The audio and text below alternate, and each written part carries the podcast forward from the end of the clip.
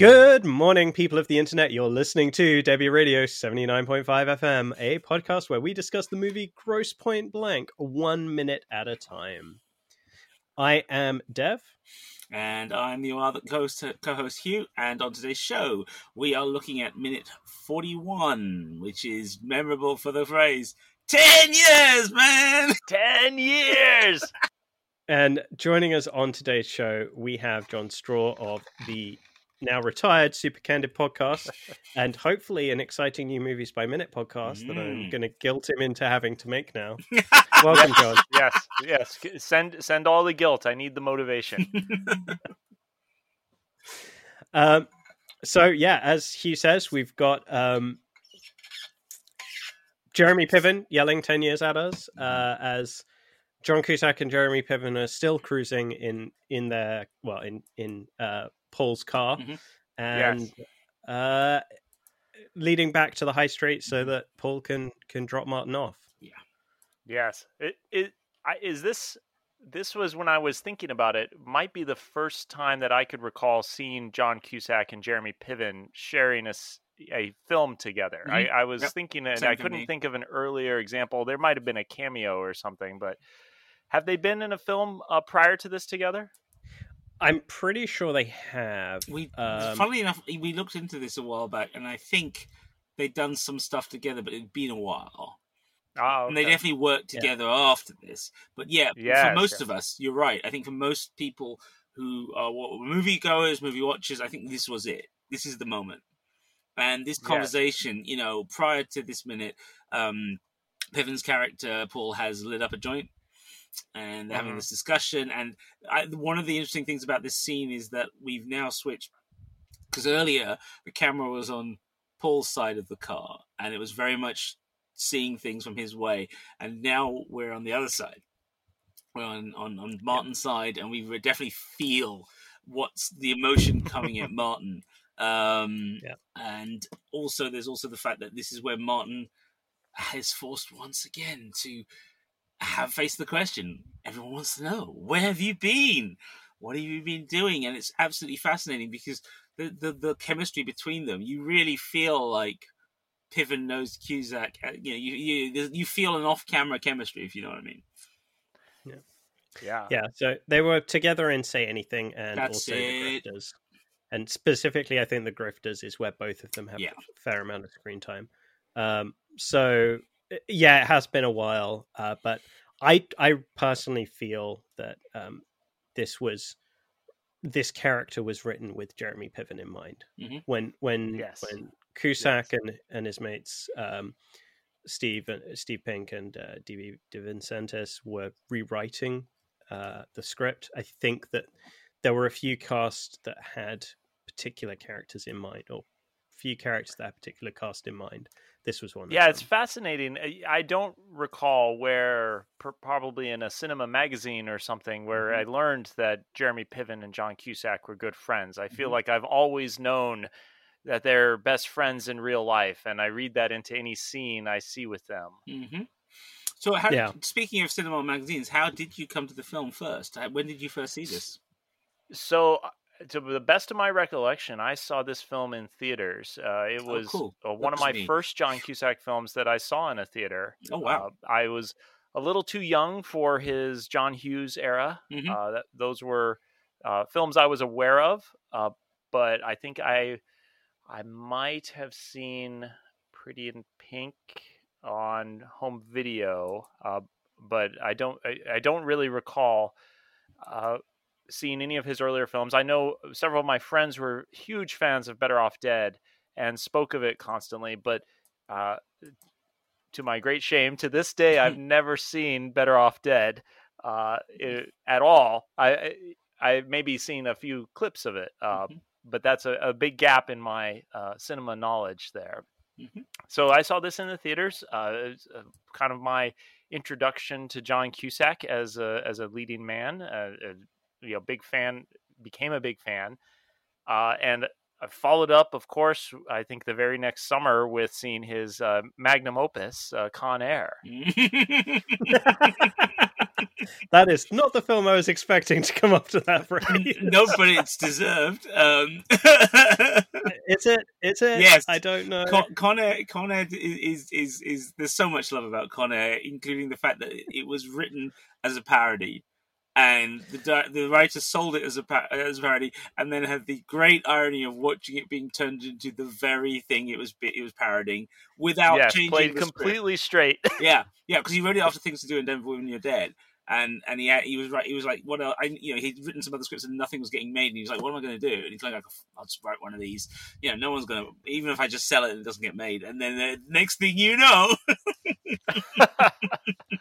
and uh, speaking of that di- that distinction between the way the written word on the page and how the actors bring to it th- this scene i when i watched it i was wondering is this simply picking the alternate takes and playing them one after the other because the dialogue is pretty much word for word from the previous minute to this minute Mhm. and you can see that there's there's a different energy like as you mentioned a different camera angle Mhm. and i thought is this is this the most obvious bit in the film of piecing together those multiple performances into Mm. a single scene uh, and the fact that piven is high makes it work because he's repeating himself I, you know, I never actually thought of that, and as soon as you said it, I'm like, Yeah. yes, that is absolutely what has happened. Yeah. But I also think it really plays into that disbelief. Like, this is the Mhm. first guy who's really starting to seriously consider the fact that this is actually what Martin does for a living. Yeah. and and and it, this Yes. is like, you know, he goes through that. Like, it's been ten years. It's been ten years, and and Yes. Martin's just like trying to reinforce, like, yes yeah, no, really, that's what I went off and did. right it- because Debi just lets it go of you know with a bit of an eye roll of, of Mm. like okay if you don't want to tell me don't tell me Exactly. yeah. but you know, he's very much Piven is very much of a like okay but seriously 10 years Mm. Well, the other thing with with with um with Debi, as we'll see later on, is that she's used she yeah, the the Martin she knows is a wiseacre who, who makes stories up Yes. just to you know just because you know and but she was in, she's in on those this is this, so she Yes. that's why she lets this go whereas as you say with you know with Paul it's obviously a different dynamic they they're they're they're, they're bros right They they you know they've hung out together they've been you know the fact that he lights his the lights the fact that in the previous minute he he actually lights the joint for him you know like it's so intimate as a gesture you know Mhm, like like mhm. you're driving you know just here you go. And they don't they don't discuss it. He doesn't ask it. It just you know just hands it over and it happens. Um so yeah there's there's a certain there's a male intimacy here that is unusual to some degree but also um as you say very different from the from the attitude Debi and everyone else for that matter who keeps asking him where have you been you know it's a very very different take but i also find it interesting how martin explains it like Martin, the dialogue allows Cusack to make it sound like a perfectly reasonable thing using cor- eight, like 80s corporate speak. You know, like I was part of this big public sector institution, and then you know I had to go private. You know, yes You know, the yes. sec- this it is- reminded me it reminded me of American Psycho, where he tells people that he's he's into murders and executions. And, ah, Yes. mergers and acquisitions, of course. yeah, it's exactly that. And in fact, you know what? I think you might be the first guest we've had who's brought up American Psycho. Dev, am I right? I think so. yeah, I think because so. I've been Yeah. thinking it. I haven't mentioned it. I keep forgetting it. It does feel like there's a nod to Ellis here. There, there- there's a certain Ellis. I mean, I know this is two years before Fight Club and everything and all the rest of it, but, but for, for Palahniuk and that mood of those sorts of films. But Ellis did all that stuff in the 80s really well Yes. when Cusack was around and doing films, and it's like one of those things where there's a certain yeah, there's some of that here, like the way he dresses and that Mhm. conversation he has with the rent a cop. I thought I just realized that was very American Psycho. Just Yes, yeah. even even grocers move to unionize and bring Mm. a, a business-like aspect to this. Mm, yeah, yeah. yeah, absolutely. It's it's it's, it's yeah. It, it it it is fascinating to watch how this script has, um, you know, the the layers of social commentary that you don't you like like, like the, I.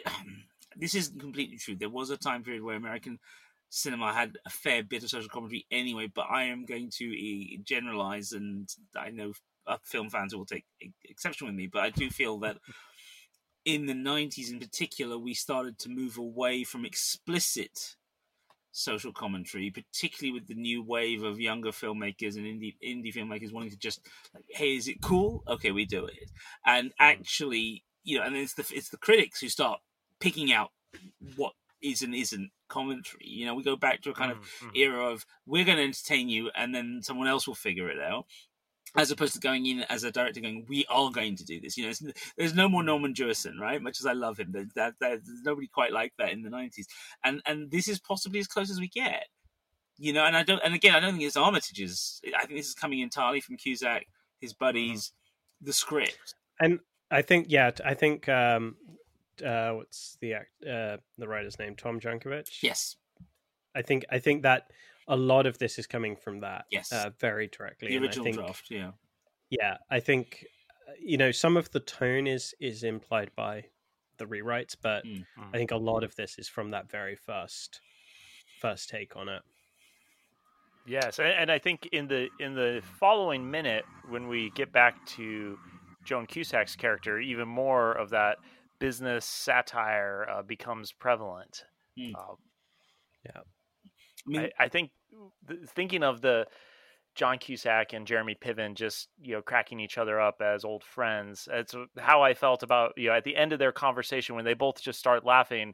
I felt like is this is this a, a, a, a just a hair's breadth away from the blooper reel uh, where yeah. they they each other up and they they break character because they, they're, la- they, both of them laughing. So genuine you can tell that they they've both you know really been entertaining each other uh, as they go back and forth in this uh, discussion. yeah, yeah, very yeah. much so. Yeah. Very much so. And and the thing is, so one thing we've we've listeners will have heard us talk about on previous episodes is the uh, editing process of the film. And funnily mm. enough, everything you said, Jon, actually goes to the heart of that. You know, we interviews with with online that Armitage did many years ago make make it yes. quite clear that he cut down a much much longer cut because he gave everybody the freedom. You know, he shot two, three minimum of three different versions of every scene mm, mm. to allow for some flexibility. And I think you are absolutely right that this conversation in the car shows us as Dev said, possibly one of the most obvious part, you know, examples of cutting it all together but as, as, you say, it works not least because of that last moment, which is so natural, so natural, so unforced that you, as you say, it, it it's it's the guys, it's the two guys who know each other having a giggle, and whether or not it was meant to be there or not, it works. It works so well. Yes, yes. And and the fact that the dialogue, um, you know, where that dialogue's heading at the uh, at the end of the minute,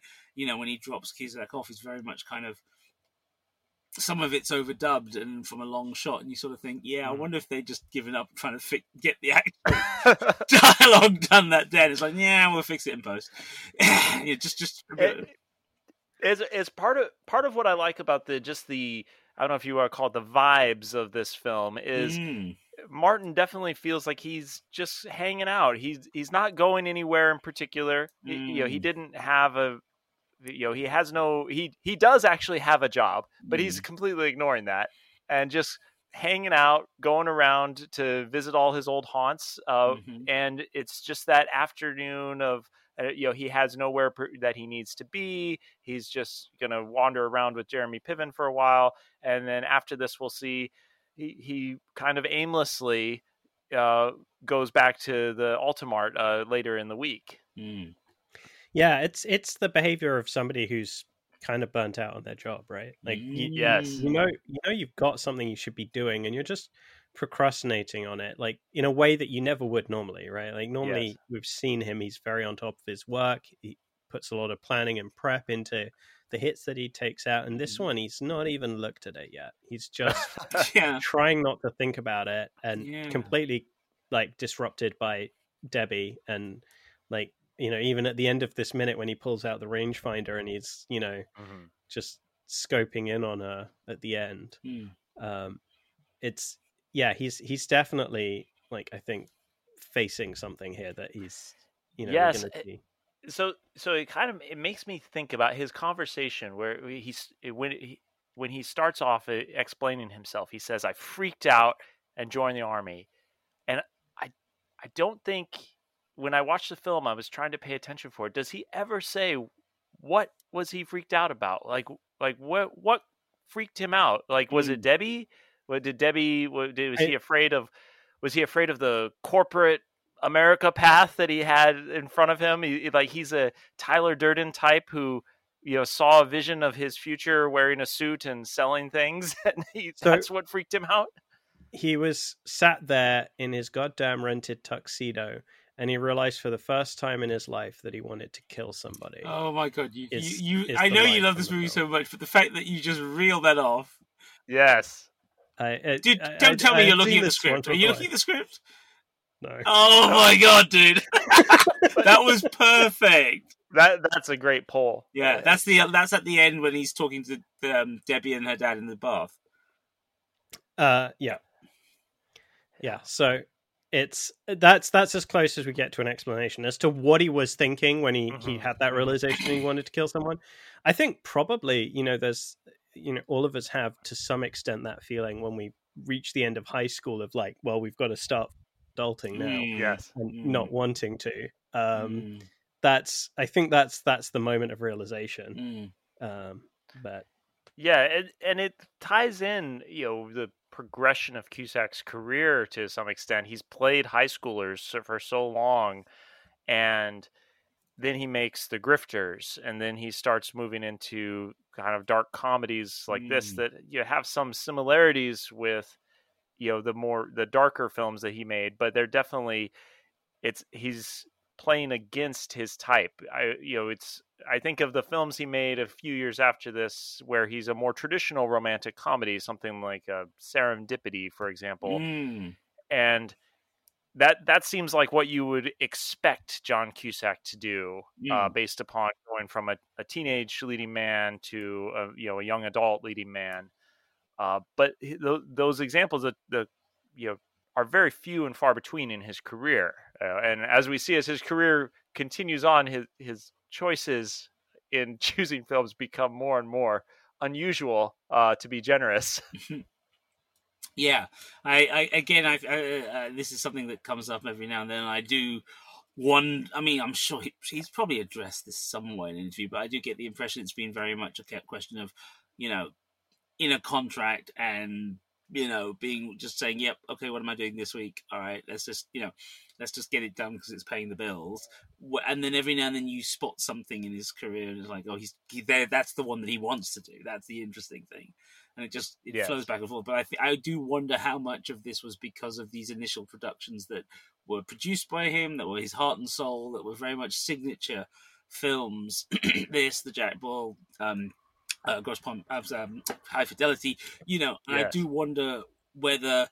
For all their success, I do wonder if there was a changing of the guard in in Hollywood and a sense of maybe he wasn't able to get those sorts of films made anymore. I don't know. I think I think I hate to say this, but I feel like the fact that you his you his and and we've we've said in other episodes about him his his his overt political stances on things.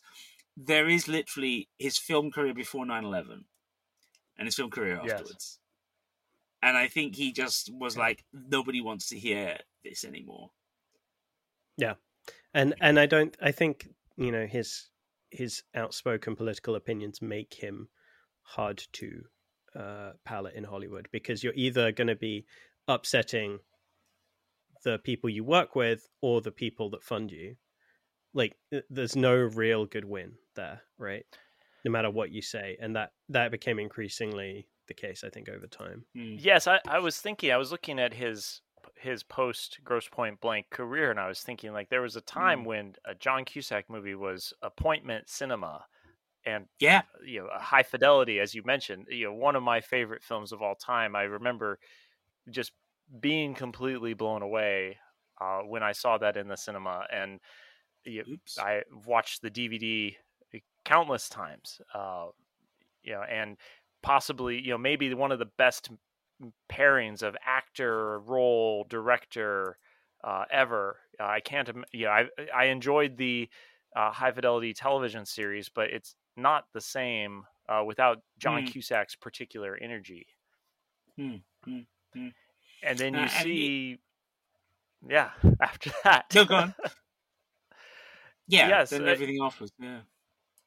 yeah, and that was you know yeah, look at 2000, uh, you know, just before 9/11. Mm. And then boom, and I and, and again I, I I and I also wonder if you know I also wonder what casting directors made of him as well because there's nobody quite nobody really does what he does right? Mm. his particular set of skills you know to quote another film um to do with hitmen in action. And i think um i think he uh, it's not that he was aging out of it you know but there's a sort of thing of i don't think people quite knew what to cast him in. And like like there's all kinds of things i'd like to have seen him do.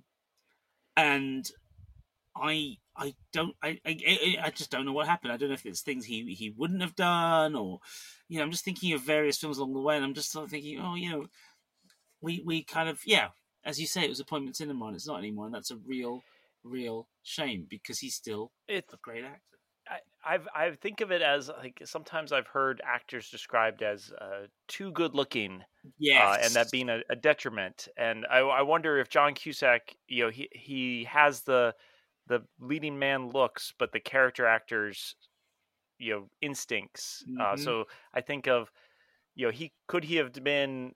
Could you replace Paul Giamatti uh, in several films with John Cusack? And the only odd thing is, you know, John Cusack is so handsome that the the character would have to be completely reconsidered uh, Mhm. because part of Paul Giamatti's acting is his unconventional appearance. Hmm. Yeah. I, I am surprised he never. I'm not surprised. Maybe maybe he just didn't want to. I'm surprised that in the era of prestige television, we didn't see him garnering Oh. a particular. You know what I mean? So so he had he had the terrible luck with his uh, I believe it was Utopia. yeah. was his Amazon Prime Yep, series. yep, yep. The remake of the UK show. Yeah. Uh, it's just the the bad luck of a, a show about a pandemic being released in Mm. early 2020. Mm, mm. But I mean, but it, but but like even you know, given his kind of, I don't know. I just I, I, I sometimes I think Christian Bale took a couple of things that maybe Cusack would have Mm. taken. You know, some of the stuff that Bale does with uh, what is his name? Scott. I can't remember the name of the director. The guy he did Out of the Furnace with, and then did that western, um, Hostiles. I feel like Mm. Cusack would have actually fit quite nicely into that role. But the thing Mm. about Bale is Bale's always willing to go the extra mile physically and hide the fact that he's a reasonably Yes. good-looking guy.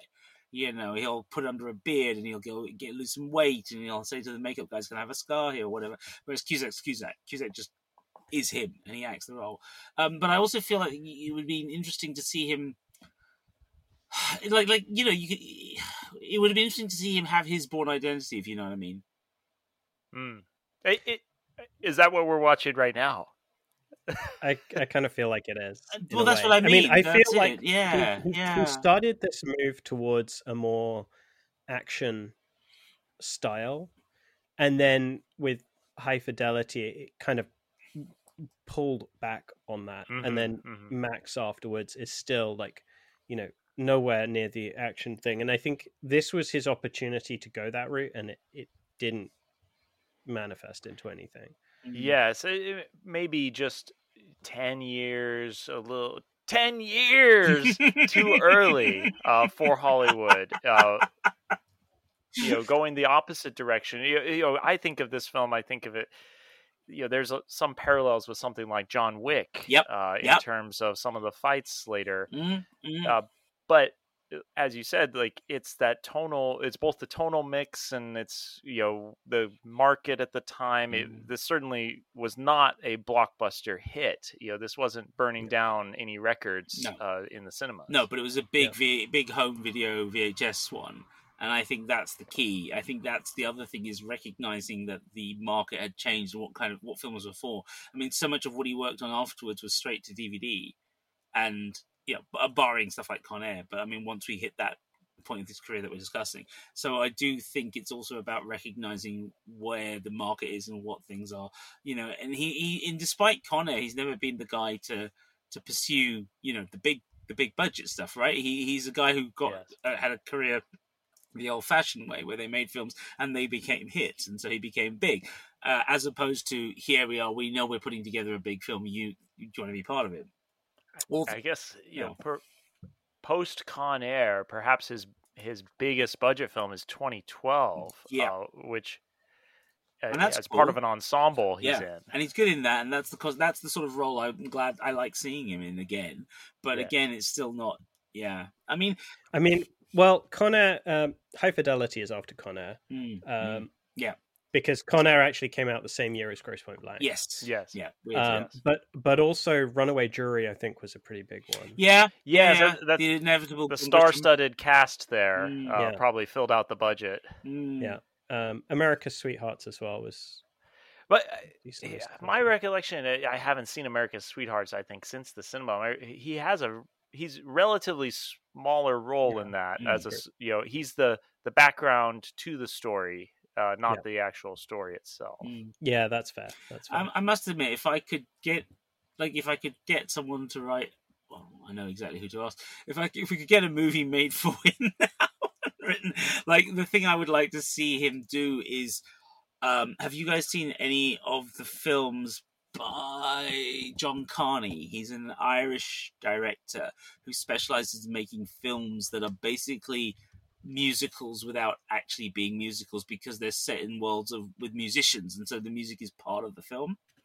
so he Oh, did he do once? yes yeah he did Yes. once and then he did begin again with that with um with uh, Keira Knightley and Mark Ruffalo and then Yes. he did uh, uh Sing Street which is freaking amazing which is the 80s set coming of age you know it's it's doing the John Hughes thing but in in Ireland you know and it does it really well. Um he's Carney's got an incredibly light touch. He's really really good and he but he grounds things you know once the key to once is that the sing the, the two people who are singing are both musicians before they're actors. Uh, but the thing is that the uh, the Eastern European character, she, the Eastern European actress, she is an immigrant, and so when she's playing this woman who wants to be a singer but is actually busy cleaning hotel rooms, that's literally like she she knows the experience. It, it's real. It's it's grounded in that sense. So the romance happens, and even and the same thing with the Knightley Ruffalo one. It's it's the Knightley Ruffalo thing is almost like hanging out in New York in a kind of vibrant club slash music agent scene kind of thing,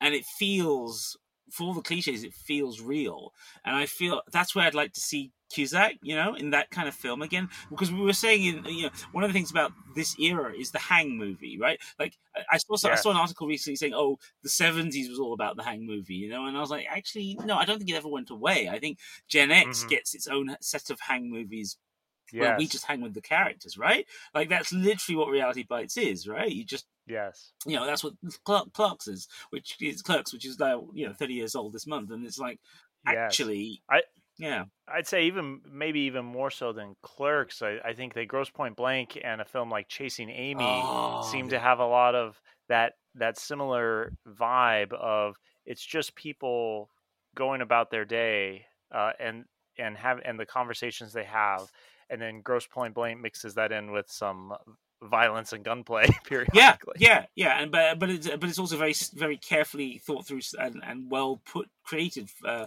violence and gunplay. I mean that's the other thing is that it's the quality of it is is actually really really good. You mentioned John Wick earlier. You know this is the this is two years ahead of the Matrix. This is one of those films where you know the decision to cast Benny the Jet Urquidez and you know get Cusack to train and do the whole thing for that one fight. Like like, like Yes, even even the comedic nature of how he holds two guns in the Ultimart, but he knows what he's doing in the reloads.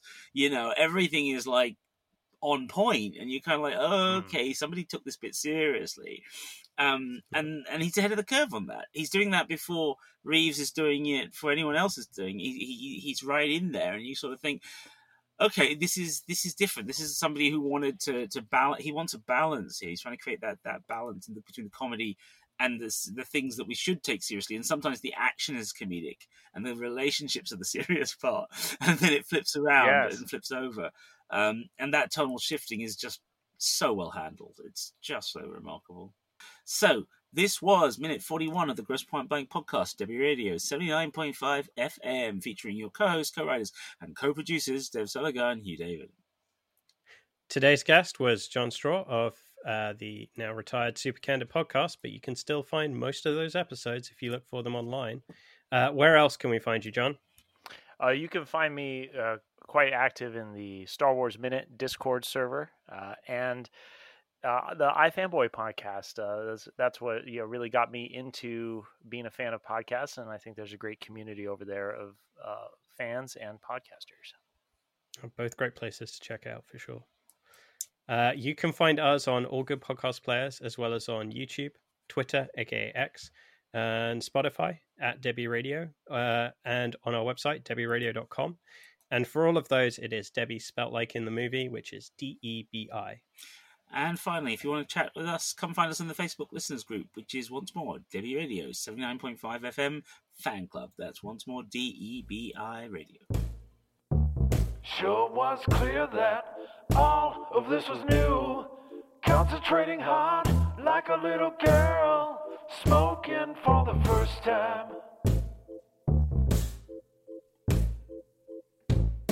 It wasn't a moment, it was a feeling of